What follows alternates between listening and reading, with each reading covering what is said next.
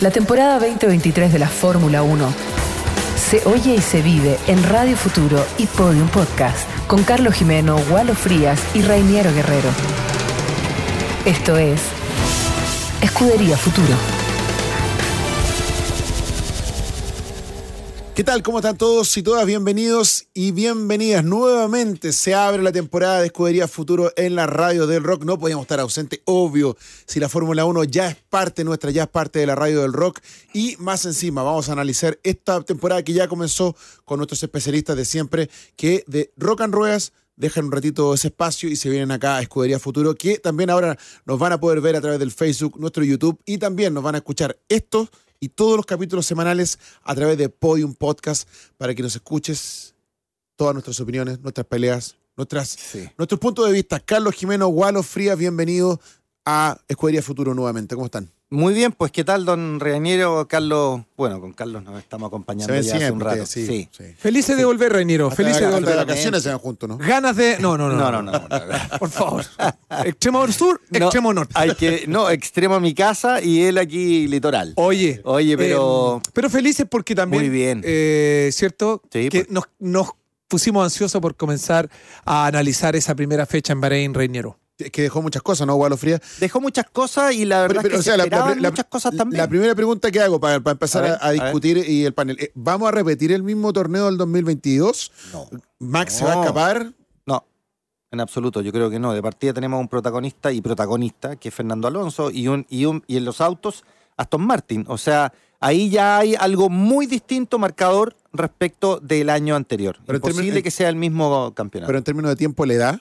Digo, ¿le da para ir a pelear un- a un Max Verstappen? Desde mi punto de vista, sí que se van a repetir algunas cosas. ¿eh? Lo, lo vengo sintiendo y creo que la carrera eh, resultó así. La única sorpresa, si es que es una sorpresa, es lo de Alonso. Si uno se detenía fríamente, Reiniero Gualo, eh, en Rock and Roll lo, lo ciframos así, muy al detalle. Uno veía los tiempos libres en los entrenamientos Claro. y veía la clasificación y decía Alonso es un cohete. El auto va muy rápido. Sí. De verdad, y es que no, no- no es que quiera decir yo vi bajo el agua, pero me daba la sensación de que tenía perfectamente el ritmo para ir por el podio, perfectamente, y lo venía demostrando desde el día jueves, incluso de la pretemporada. Y, y del resto, Reiniero Gualo, no sé cómo lo ven ustedes, pero fue Verstappen lejos, el más rápido y el mejor, el más solvente, lejos. y Otra Pérez- vez. Otra vez, por eso, y Pérez haciendo una buena tarea, como siempre, quizás ahí eh, con el deber de aguantar así hasta fin de año, porque no nos olvidemos que la última carrera Leclerc le quitó ese 2 que Red Bull le pedía. Mm. Yo no lo veo así. Hay una gran diferencia y hay una, hay una información que hay que poner arriba de la mesa para entender un poco lo que pasó, sobre todo con Pérez y, Verstappen. Lo que pasó con Alonso es extraordinario y va a seguir pasando y yo lo pongo al lado. Lo que va a pasar en Red Bull va a ser muy distinto porque Pérez no tiene, no tiene mentalmente, no está como, si bien es obediente, de hecho lo fue en la carrera, eh, él está claro que no le va a prestar el apoyo que tenía que prestar o que todos esperan que preste. No va a ser igual que el año anterior, en absoluto. Yo creo que está, sí. Está molesto, no, no va a Creo ser que igual. sí. En absoluto. ¿Y sabes qué? Hay un detalle. A ver. Por ejemplo, Carlos lo está diciendo, pero hay una cosa que no consideran muchos. Hubo una deso- desobediencia nuevamente de Verstappen. Y el que obedeció fue Checo Pérez. Sí. Los tiempos que se dieron y la diferencia que se dio obedece a eso. De hecho, Verstappen dice, yo paro si es que para Checo. Claro. Y Checo ya había bajado los tiempos, había obedecido.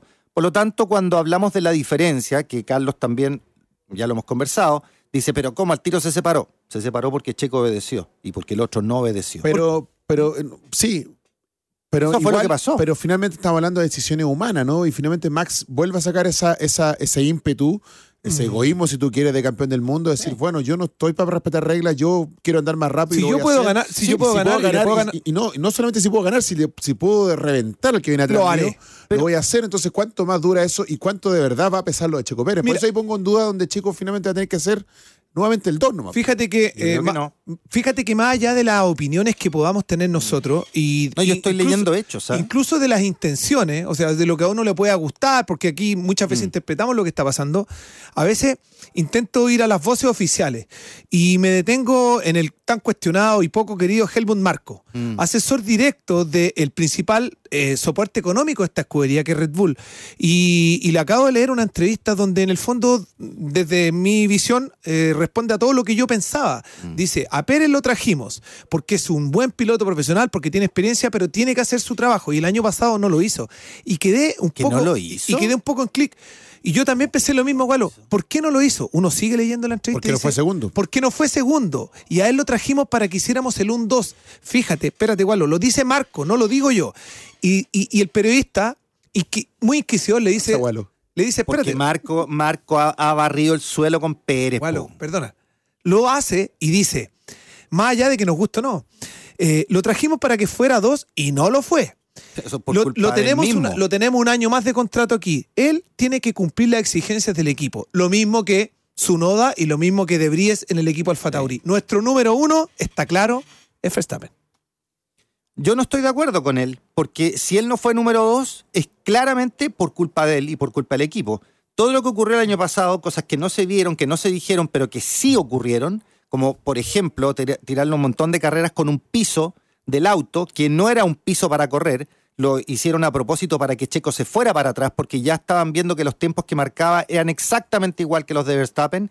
Acuérdate que al principio tenía nada de puntos de diferencia y lo frenaron. Esa es la verdad, Checo lo frenaron. Porque ¿Y la- qué, te, y qué te hace pensar que hoy día lo van a, lo, Exacto. lo van a vol- ahora sí le van a Porque hay, un personaje que quedó a cargo de Red Bull que no es el dueño, quien era casi el hermano con el señor Marco, y todo lo que está haciendo Marco ahora está siendo eh, eh, validado por este otro caballero. Este otro, Marco está tirando un discurso que es para la prensa, pero lo que está ocurriendo es que hay un caballero que está visando las cosas que hacen Marcos, eh, Marcos y, el, y Horner. Y, Horner. y es muy distinto lo que va a pasar. en las- por, por ejemplo, no le van a hacer este tipo de chanchadas a, a- Checo. a Checo. No le van a hacer este tipo de Mira, chanchadas que le hicieron Yo el año espero que no, pero yo o sea, espero de verdad que no, no le hagan ningún tipo de chancha a nadie, ¿no? Claro. Es Lo que esperamos, pero, pero, ¿Sabes qué? pero siento que Checo Pérez sabe que es el número dos y tiene que asumir ese rol Pero- y no puede ir a poner ni siquiera en riesgo a, a- a cualquier ápice que ponga en duda el un tricampeonato de Max punto. De- Verstappen. déjame tirar un- solo una cosita. El punto es que Checo Pérez trabaja para el equipo. Exacto. Y este caballero de arriba, que es un deportista, lo sabe. Verstappen no trabaja para el equipo. Lo acaba de mostrar con la desobediencia nuevamente. Pero- no trabaja para el equipo. De acuerdo, Galo. Trabaja Pero ¿qué, rinde, pero ¿qué rinde más al final? Que no trabaje y De que sea acuerdo. campeón del mundo. ¿Qué es lo que rinde más al final? Tres veces por encima la, mm, lo, que, lo que aporta Pérez a Red Bull sobre Verstappen. ¿Sabías eso, no? Esa es una En, la- en las redes Esa es una- está tres veces por encima su... Ah, bueno, pero eso ya está hablando de las redes Eso es sociales. una po. interpretación. O sea, aquí lo que va, Son pero lo que hechos. vale finalmente. Carlos, son hechos, ¿cómo que no? Si lo están que- los hechos. Sí, pero lo que vale finalmente son números. los títulos en la vitrina. pues. A- Eso a es lo que va a Max. Verstappen, totalmente de O acuerdo. sea, apoyo al Checo y quiero que de verdad sea un No. rol protagónico, pero sé también y entiendo que él tiene que saber Acuérdate, ¿Sabe que, que qué? hay una empresa con directores. ¿Sabes qué es importante, creo yo? Que, bueno, yo pienso que tenemos que, cada uno tiene una interpretación respecto de esto, una opinión, incluso un- una pasión, un gusto. Muchos latinos adhieren, y la comunidad hispana adhiere un poco a Pérez y, se- y se enfrasca en una distancia con Verstappen. Yo leo que Verstappen es claramente el número uno, lo sabe, eh, es desobediente y, no miedo importa- y lo Checo. hace sentir. Perdón, es desobediente y no sentir. recibe castigo y gana la carrera y gana la pole position. Entonces, al final, cuando suman y restan, le han dicho a Pérez. Si Pérez lo sabe, Pérez sabe que su compañero es el número uno y que él va a correr probablemente si el día de mañana sacaban los pisos, Gualo, y hay uno, el mejor es para Verstappen, el más malo es para Pérez. Él sabe que esas son las condiciones. Es más, yo creo que este año incluso no va a mejorar su condición, va a tener más presión, más presión, porque va a ser más incómodo para Pérez recibir más visión encima suyo, obligándolo a hacer el 2, sabiendo que ni siquiera como el año pasado creía que podía ponerse un poco por delante Y Verstappen. teniendo un tercer piloto que no es menor, Uf, Richardo, la mena, que está ahí. O sea, Richardo está ahí Es esperando cualquier movimiento para que lo pongan ahí. Justamente. Y- pero salvo, insisto, salvo que quedara un, un, una Mira, debacle. es que y ¿sabes de lo que verdad pasa? hu- hubiera una ruptura así al nivel de Prost Ferrari o Senna con Prost eh, y que implicara que Max rompiera el contrato y se fuera, o sea, hay algo, que hay algo ¿no? que de verdad, O sea, hay algo que de verdad está más cerca la salida a Checo, me parece. Totalmente. Que le queda un año de contrato. digo. Es que justamente esos son los detalles por los cuales Checo no está ni ahí. Porque Checo, primero, tiene pega inmediatamente en Estados Unidos. En Estados Unidos lo adoran. lo adoran. Ya se comenta que el 2024 Pero, perdón, podría estar en Alfa pero ¿de qué- Romeo. ¿De qué, estamos hablando? Romeo. ¿De la realidad de la escudería Red Bull o, de lo, o del futuro de Pérez? No, estamos hablando de que Checo va a ir por el campeonato. Porque no, tiene ningún. Sí, no, no, no, yo no tiene, no. no. tiene No. ninguna presión para obedecer como obedeció el año. Ah, lo de- va- favores no le va a hacer a Yo lo veo totalmente al revés. ¿Sabes por qué? Una vez más. Yo creo que no va por si no le hace caso, O sea, tiene ganas de hacerlo, pero no va. tiene ganas y tiene el merecimiento y lo queremos. Pero te digo una cosa, si no le hace caso a la ¿Crees que lo van presión y al so- No, lo van a bajar y van a poner a Richardo No, corriendo. imposible. Imposible. Por contrato es imposible. Mira. Carlos, es imposible eso. Fíjate, Gualo, Pero puede pasar. Ojo que No. lo. Mira, lo, Tendrían que tirar una pastilla y ¿Vieron- enfermarlo en la guata, pero así si el gallo está bien, no lo van a, no lo pueden bajar. Yo creo, yo creo No que lo más, yo creo que más allá de lo que a uno le guste y en este caso a ti te parezca, está muy claro y las carreras, los campeonatos, las pole positions nos han dado toda la razón a un argumento frío. Desde comienzo del 2021.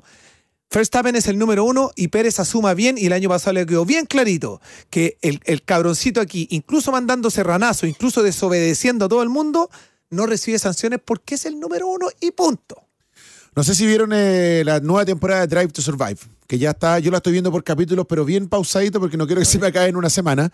Y es la temporada número 5. Ya. Y en uno de los capítulos número 5 está enfocado en Checo Pérez y en la crisis que tuvo, crisis que recordemos que de hecho lo dice en, un- en, un- en el principio lo dice Toto Wolf en este documental dice esto no es un no es una serie de Netflix no es un documental dice esto es, esto, esto es ficción Ah. como les, les dice la cámara ¿Acción? Claro, porque igual eh, hay guiones para armar cierta Sí, historia. sí. Bueno, de hecho construye una, una, una serie dramática que tiene que ver con eh, eh, Checo llegando a Mónaco.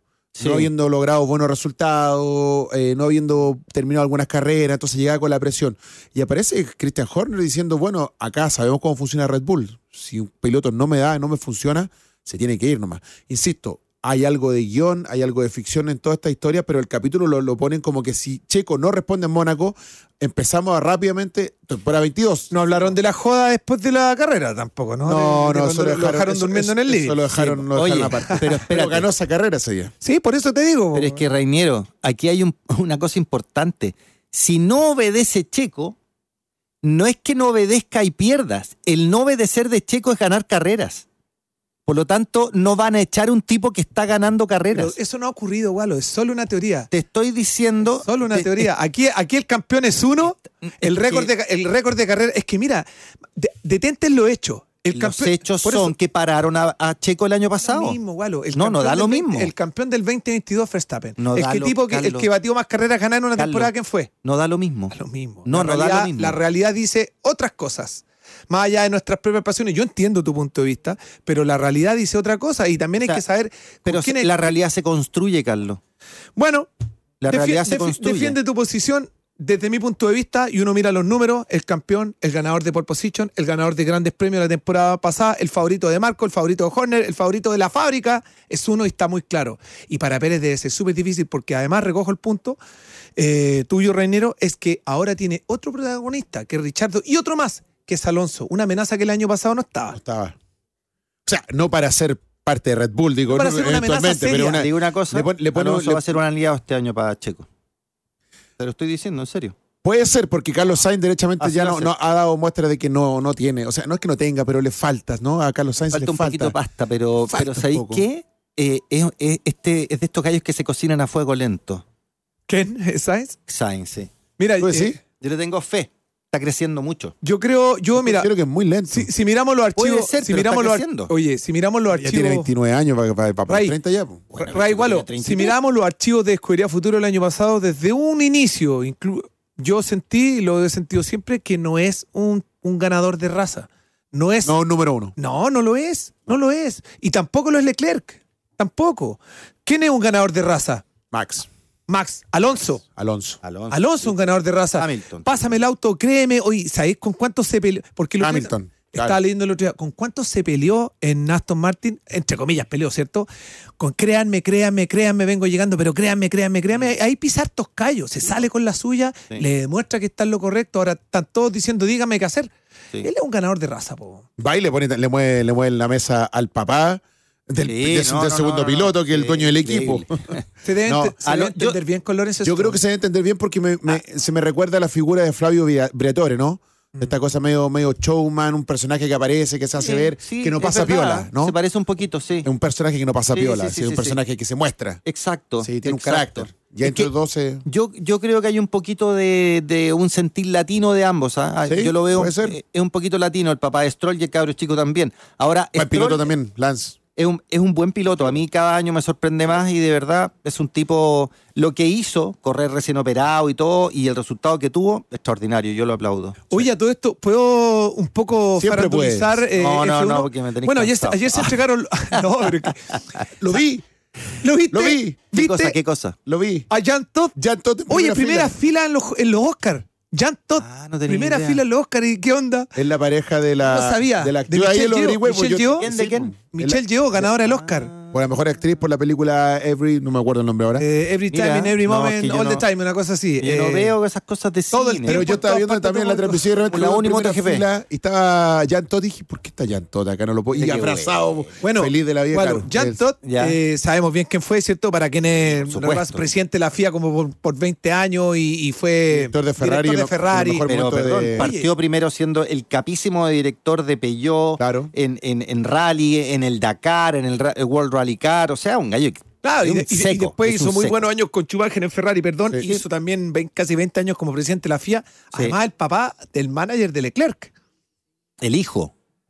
Es el papá del manager de Leclerc. Claro, su Ah, hijo es perdón, manager, es de papá, Leclerc. y ayer, bueno, para cerrar el punto, era una de las personas que estaba ahí en la fila porque su esposa fue una de las grandes estrellas de ayer en los Oscars. Michelle llegó al ganar eh, como eh, el premio a la mejor actriz. Sí. ¿Vieron dónde está? Sí, yo lo vi, me, me llamó la atención, no lo voy a creer.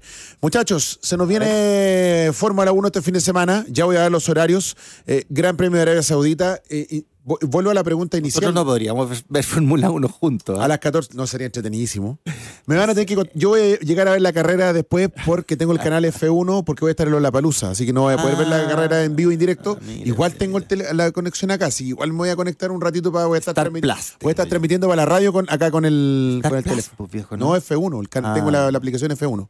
Ya, no, yo la tengo, pero hay que pagar para verla. po, Sí, obvio, pues sí, hay que Bueno, pagarlo.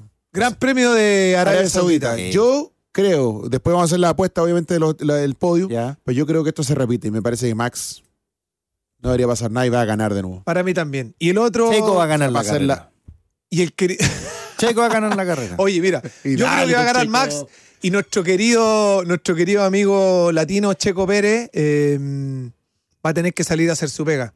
Porque. Vamos a ver. pues, Pero le va a poner presión a, Está a bien, Verstappen. esa es su pega. Le va a meter presión. Esa es su pega. Lo Está que bien. sí, yo creo Le que a en- en diferen- a diferencia del año pasado, lo que vimos en Bahrein es un gap mucho más chico de 9 segundos. Es que este Ahora, es el, momen- este es el momento porque- de Pérez. porque- Che- Pérez tiene que meterle presión Pero- porque, porque el año pasado le saca hasta 20 segundos, 25 segundos le sacó. Sí, por supuesto, Claro. pues viejo, si el auto de- no eran iguales los autos. Oye, un, un apunte, yo también voy, voy por el lado de Max y, y ya, y ya, y ya, vaya subando títulos nomás. Siento que entramos en esa, en esa pseudo eh, hegemonía que, que la verdad la categoría, no sé, no la hace muy bien, Ojalá nunca la ha hecho muy bien. Por cierto, rapidito, me gustaría saber su opinión sobre Ferrari y Mercedes-Benz, muy cortito. Sé la tuya, igual, porque en Rock and Roll lo analizamos, Sí. Reniero. Ferrari, Ferrari, bueno, esperar que, que el hombre nuevo se, se adapte y que. Y la fiabilidad nuevamente. Si el tema ahora fue otra vez fiabilidad, el auto no duró lo que tenía que durar. Yo creo que Leclerc ya con esto es como un va a mirar, va a mirar a fin de año qué O sea, pasa. yo, yo- Ahora así partió Red Bull el año pasado también. Leclerc ganando carrera y Red Bull quedando fuera de la primera, con los dos pilotos Sí, quedando fuera, no logrando puntos. sí, así que sí, pero vamos a ver, obviamente pero- Ferrari pero Red más Bull- malos antecedentes. Red Bull no venía repitiendo fallas. no, no, no, claro. Aquí es Ferrari, el año viene era- repitiendo fallas y en la primera carrera sigue con el el año pasado eran autos nuevos, entonces totalmente todos están todos, distintos. están todos Se supone que se había acabado esto, bueno, lo de. Mercedes-Benz. eh, Mercedes siempre No, Mercedes. progresando, pero le- quizás creo- no al ritmo que eh, íbamos a esperar. Yo me imaginé un Hamilton y un. Un auto más rápido. Mucho más No, a mí me sorprendió. Me sorprendió ver. De, de partida veo el auto y digo, "Uy, ¿qué El cambios mismo, hay ahí? nada. Por favor, o sea, el El mismo color. auto. Un water. Trajeron un water y respondió como water. No, no puede ser. En una próxima instancia, yo creo que vamos a dedicar un programa especial. Vamos a hablar de Fernando Alonso y su, de verdad, maestría en la conducción. Oye, los españoles, No, los españoles es que ya de no hayan verdad, qué escribir de Alonso. Yo me, Oye, pero fijé, es que- yo me fijé en el detalle de, de la, y lo conversamos, Sí, me las fijé en la línea de conducción. No, es un Era- maestro. Era, de Maestro. salirse de la me, pista. me hizo aprender hasta de los vórtices, porque Sí. estuve leyendo toda una explicación de aerodinámica respecto a las elecciones suyas. Es tremendo lo que hace. Sí. Ya, El viernes la práctica libre es a las 10.30, la práctica libre 2 es a las 14.30, el sábado la, eh, la práctica libre es a las 10.30 y la clasificación a las 14 horas y el domingo a las 14 horas la carrera, el segundo gran premio del año en Jeddah en Arabia Saudita a partir de las 14 horas y los lunes vamos a estar acá nuevamente. Rápidamente, Walo Frías, tu podio para el... Ya dije, Checo. Verstappen se va a volver loco y se va a ir para afuera, así que ni siquiera tiene podio. Sí. Y probablemente Alonso lo vamos a tener de nuevo. Yo, es posible que en el segundo lugar me gustaría, y me gustaría ver también ahí a. Pero ¿Y Max no? entonces? No, Ah, lo sacaste, ya. Max fuera. Stroll va a ser tercero. Ya, perfecto.